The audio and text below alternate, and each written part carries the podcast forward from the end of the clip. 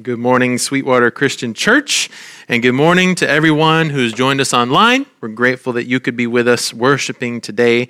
I'm Zane Goggins. I'm the pastor here, and I'm glad to be with you to share the love and word of God with you this morning. I want to take a moment. Let's ask the Lord to give us hearts that receive his love and word this morning. Let's pray together.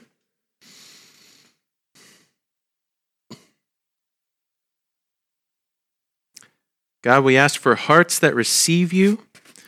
We ask for ears that hear, eyes that see. Lord, we pray that you would be in our presence this morning. Help us to understand your words today, what you're saying to us today. Pray that everything that comes from me would fall on the ground, and everything that comes from you, from your love, from your word today would be received with joy and gladness today. In the name of Jesus Christ, our Lord and Savior. Amen.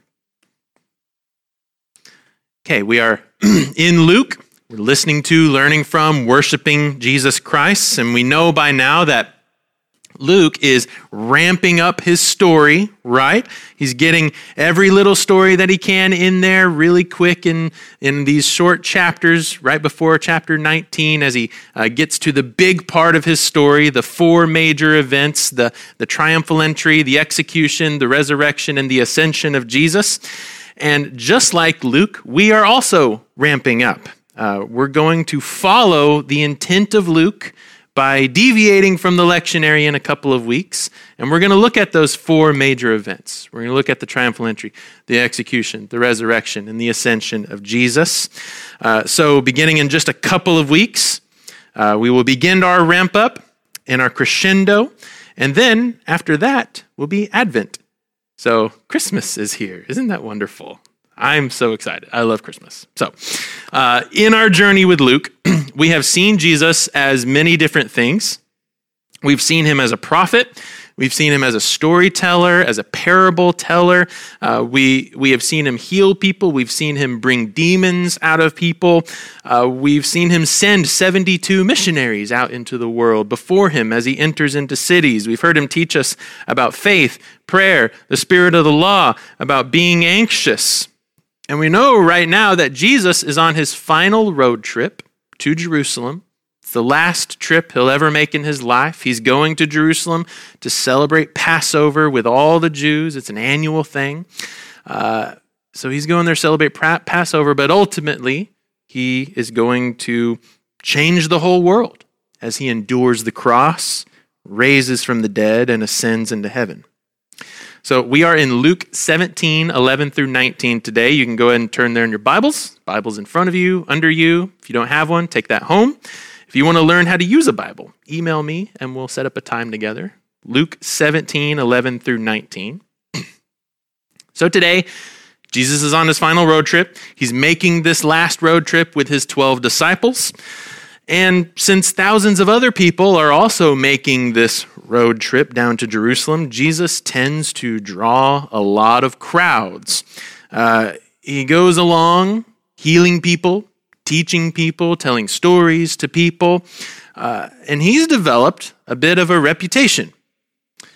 His reputation is mixed. If you are a religious person and you have a vested interest in holding on to your spiritual authority, then Jesus' reputation is based on the kinds of people that he tends to hang out with. Not a good reputation. It's a low reputation. If you're much more of a common person, you know, and you find yourself on the edges of society especially, then Jesus' reputation is based more on how profound his teachings are and how he heals people and he works miracles. His reputation is very good. It's a very high reputation. So, his reputation is either good or bad based on where you find yourself in the power dynamics of society.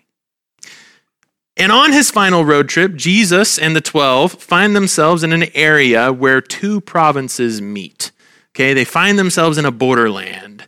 They are in the borderland between Galilee in the north, where he does all of his ministry. This is where Capernaum is where the Sea of Galilee is. And he finds himself in the borderland between Galilee and Samaria. So just as a mental map, there's Galilee, Samaria, and Judea where Jerusalem is. That's kind of what it's like. It's a sandwich. And so he is in the borderland between Galilee and Samaria. He's riding the border. He's between states, between provinces, teetering the Red River somewhere. And as they travel and they make it to this random village, Luke doesn't tell us which one, Jesus is met by 10 people. And these are no ordinary people. These 10 people are in quarantine. They have a very contagious, slow-growing bacterial infection that affects the skin, the nerves, the eyes, the lining of your nose and your mucus. These 10 quarantine people have leprosy. And this is where we pick up our story today. Luke 17, 11 through 19. I'm reading from the NRSV this morning. Luke 17, 11 through 19. On the way to Jerusalem, Jesus was going through the region between Samaria and Galilee. As he entered the village, 10 lepers approached him. Keeping their distance, they called out, saying, "Jesus, Master, have mercy on us." When he saw them, he said to them, "Go show yourselves to the priests." And as they went, they were made clean. Then one of them, when he saw that he was healed, turned back, praising God with a loud voice. He prostrated himself at the feet of Jesus and thanked him. He was a Samaritan. Then Jesus asked, "Were not 10 made clean? But the other 9, where are they? Was not one of them found to return, or was none of them found to return and give praise to God except for this one foreigner?" Then Jesus said to him, "Get up, go on your way. Your faith has made you well." So leprosy in the ancient world was a pretty serious thing. It was taken very seriously. It may not be literal leprosy. There may not be a whole lot of evidence that what we know as Hansen's disease was too prevalent in the first century world. But almost any kind of skin issue in the ancient world was lumped into this thing that we translate as leprosy, okay? They didn't have the sophistication or terminology of modern diagnosing, right?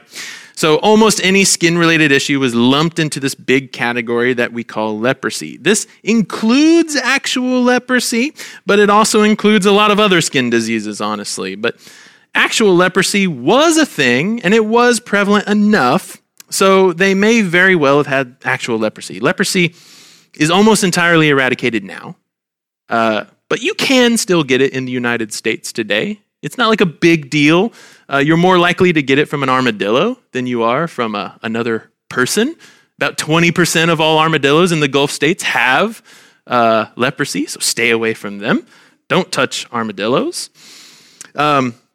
It's not really a concern for us today, just going about our day to day, but in the time of Jesus, it was at least common enough where Jesus runs into 10 of them, okay? I don't know if I've ever met somebody with leprosy, but it's common enough where Jesus runs into 10 at this point. And it may have been more common in Israel's history, but we don't actually know. We do know that in the book of Leviticus, there's an entire chapter, 59 verses, dedicated to how to deal with someone who has a leprous disease. Leviticus 13 gives rules for how to deal with leprosy if your skin turns white, if it's swelling, if your skin becomes raw, if it becomes more like boils, and even if those boils turn white, if it appears more like a burn, if a woman has it, if a man has it, if it's in a man's beard or if it's in your hair. It even has rules for how to deal with the clothes of someone who has dealt with a leprous disease. So it's pretty detailed, actually. Probably not the best medical advice today, but it was the best they had. And each time, in each instance, a person experiencing a leprous disease must go somewhere else. You can't stick around. You have to go somewhere else. They have to live outside the camp. They have to leave town until the priest says that they can return. And why? Well, because leprosy is very contagious. It actually spreads the exact same way as COVID does, through droplets in your breath when you talk or when you sneeze or when you just walk around breathing. It spreads very easily, actually. And so you have to go into quarantine, something we're all at least somewhat familiar with. So when someone has a leprosy disease, for the benefit of the community, you get separated from your friends, from your family, from your community. You got to quarantine.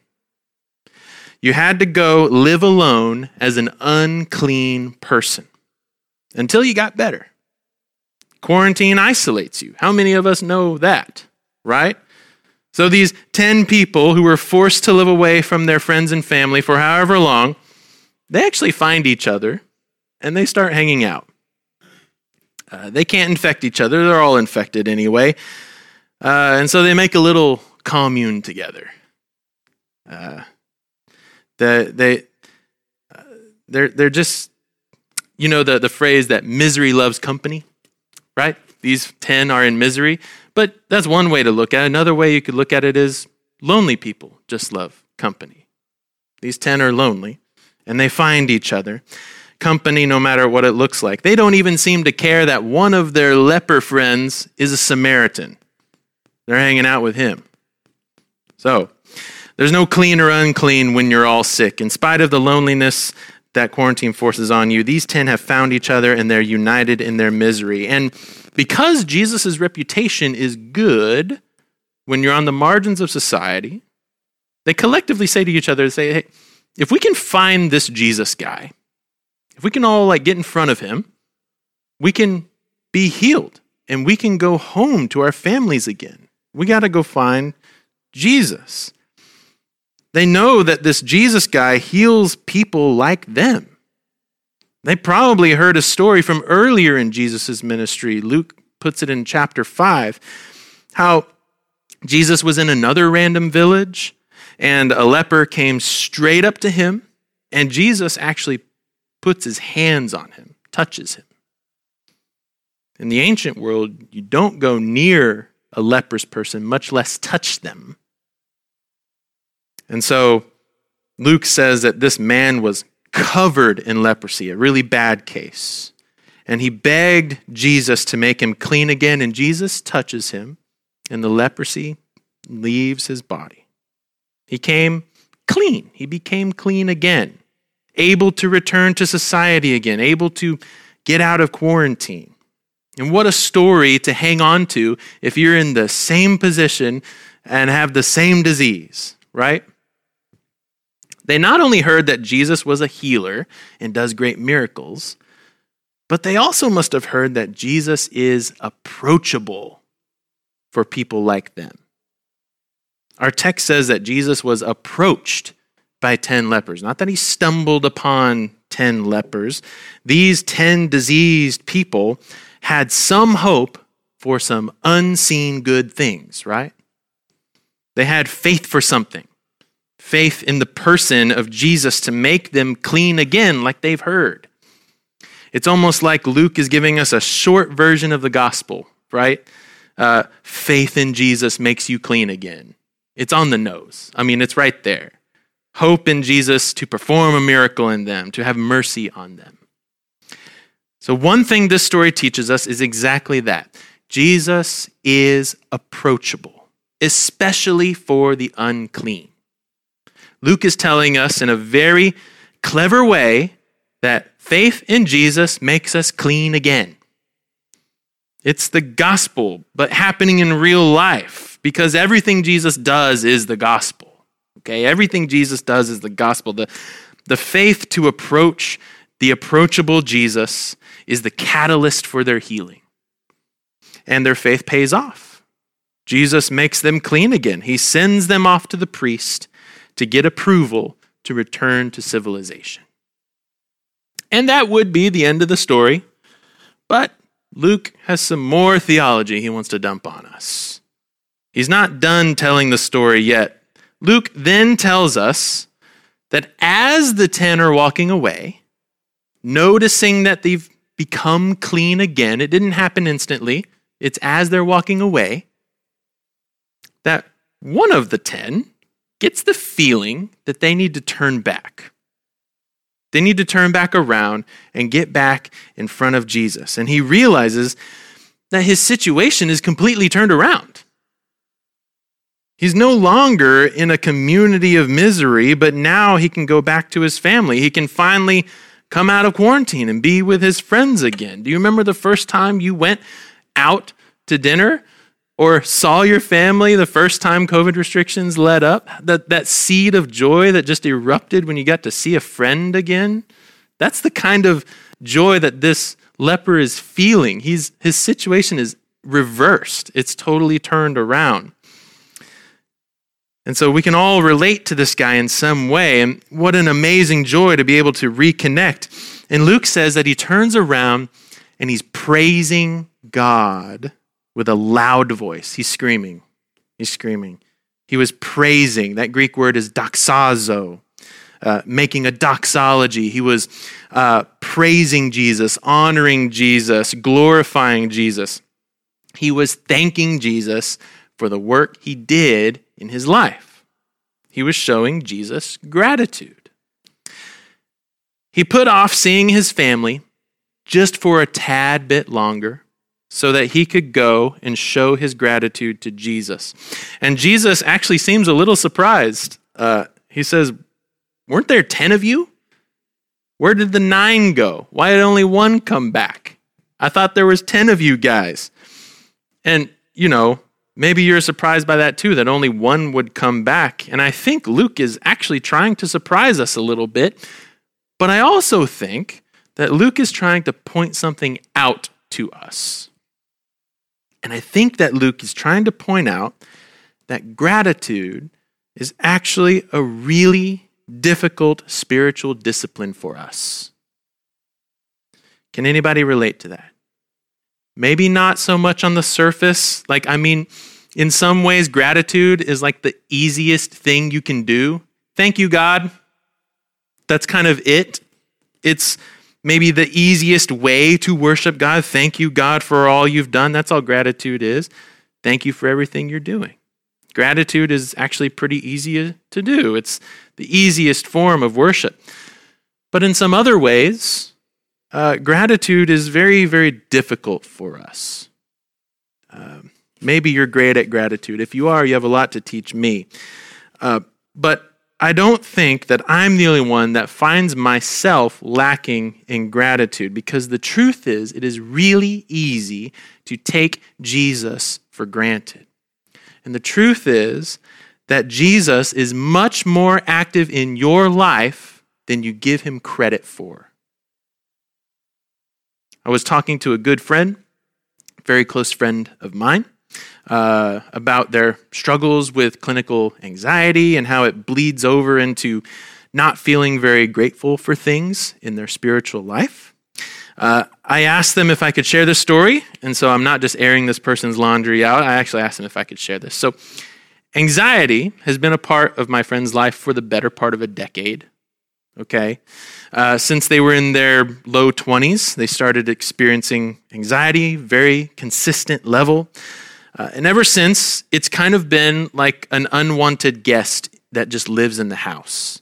Like a ghost that just kind of hangs out in the corner. You can forget about it for a few days.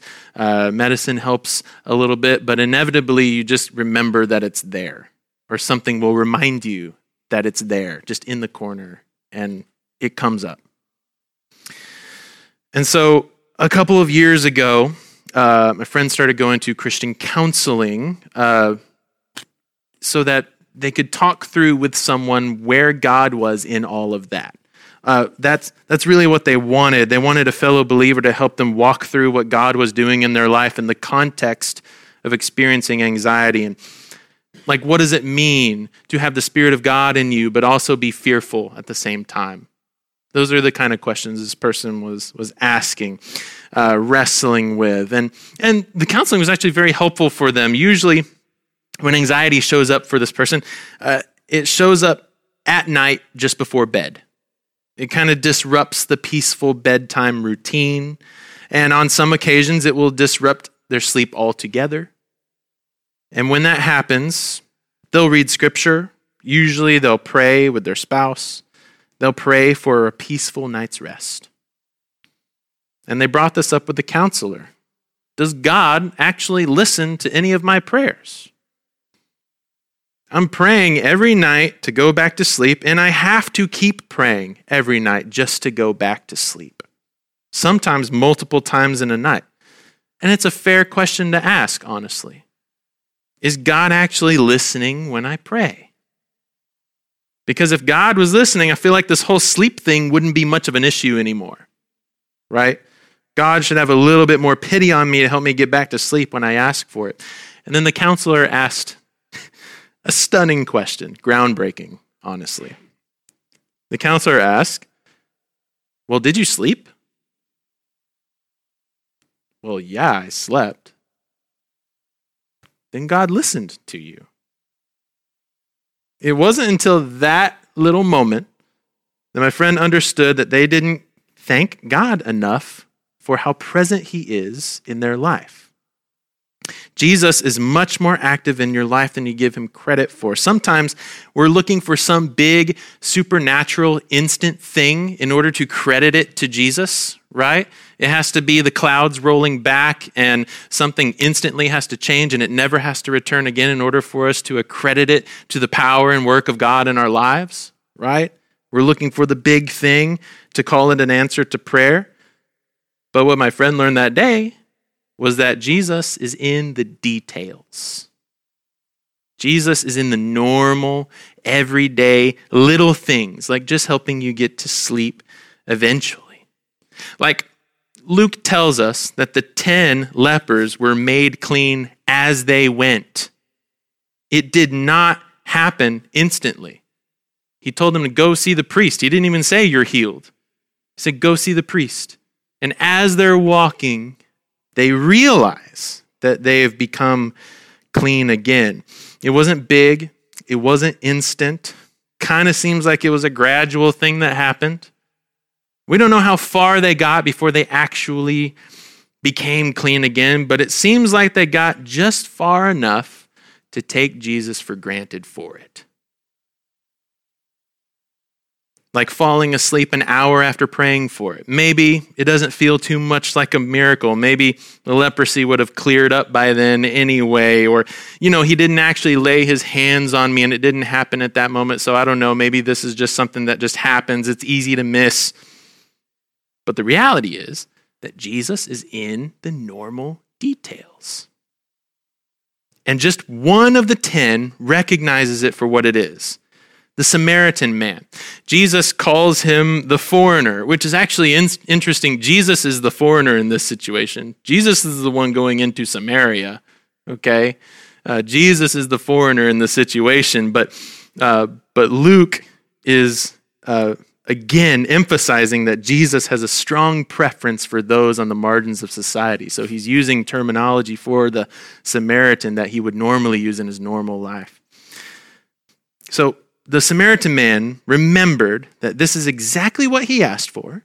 He remembered that he had faith for this. Okay, he hoped for something that wasn't seen yet. He remembered that it was indeed Jesus who pointed them in the direction of the priest. Jesus was in all the little details. And he's too compelled. He has to go back and give gratitude. An easy thing to do, just a simple thank you. But when the big things in our lives are taken care of by what seems like small and simple means, we tend not to give credit where credit is due. Gratitude is one of the simplest ways to practice your faith. The hard part is recognizing the normal details of our life as God's provision and activity in our life. When we practice gratitude with God, just simple thanks and acknowledging his work in our lives, we are practicing our faith. We're helping ourselves to recognize when God has done great things with the faith that we do have. It's like a muscle. You see the work of God, you thank God for that work, and then you begin to recognize more and more of the work of God in your life. Gratitude puts faith into practice. Now remember, Luke is telling this story as like a compact gospel, like his book in one little story, like a gospel in real life. He makes the theological point that unclean people approach Jesus in faith, and when they do that, they are made clean again. So the story ends with Jesus telling the Samaritan leper, "Get up and go. Your faith has made you well." That term, "has made you well," is just one word in Greek. That word is sozo. Have you ever heard the word sozo before? It's used 110 times in the New Testament. About 17 of those times, like this time, it's used in a way that kind of describes bodily healing. The 93 other times it's used in the New Testament, in similar situations, it means to be saved. It means to be rescued. Sozo is to be saved. Get up, your faith has saved you. What this story ultimately shows us is this: Jesus is approachable, and in our approaching him, as we come to him in faith, a couple of things happen. In the normal details, Jesus is working in your life, in the little things, the normal things. And as we practice gratitude, as we practice our faith by thanking Jesus for the things that he's done, in our faith, Jesus saves us. Let's pray. God, we come before you and we admit that sometimes we are not as grateful as we could be. We're sorry for that. We acknowledge you for the things that you've done in our lives, the little things that we've prayed for, the little things that we've asked for, the little things that you've accomplished in our lives that we never said thank you for. We thank you for those things now. Father, help us to recognize when you are working little things in our life, and help us to recognize it for what it is. Help us to thank you for those things. Help us to practice our faith in you. We love you. We ask for the grace to love you even more. In the name of Jesus Christ, the Son of God, amen.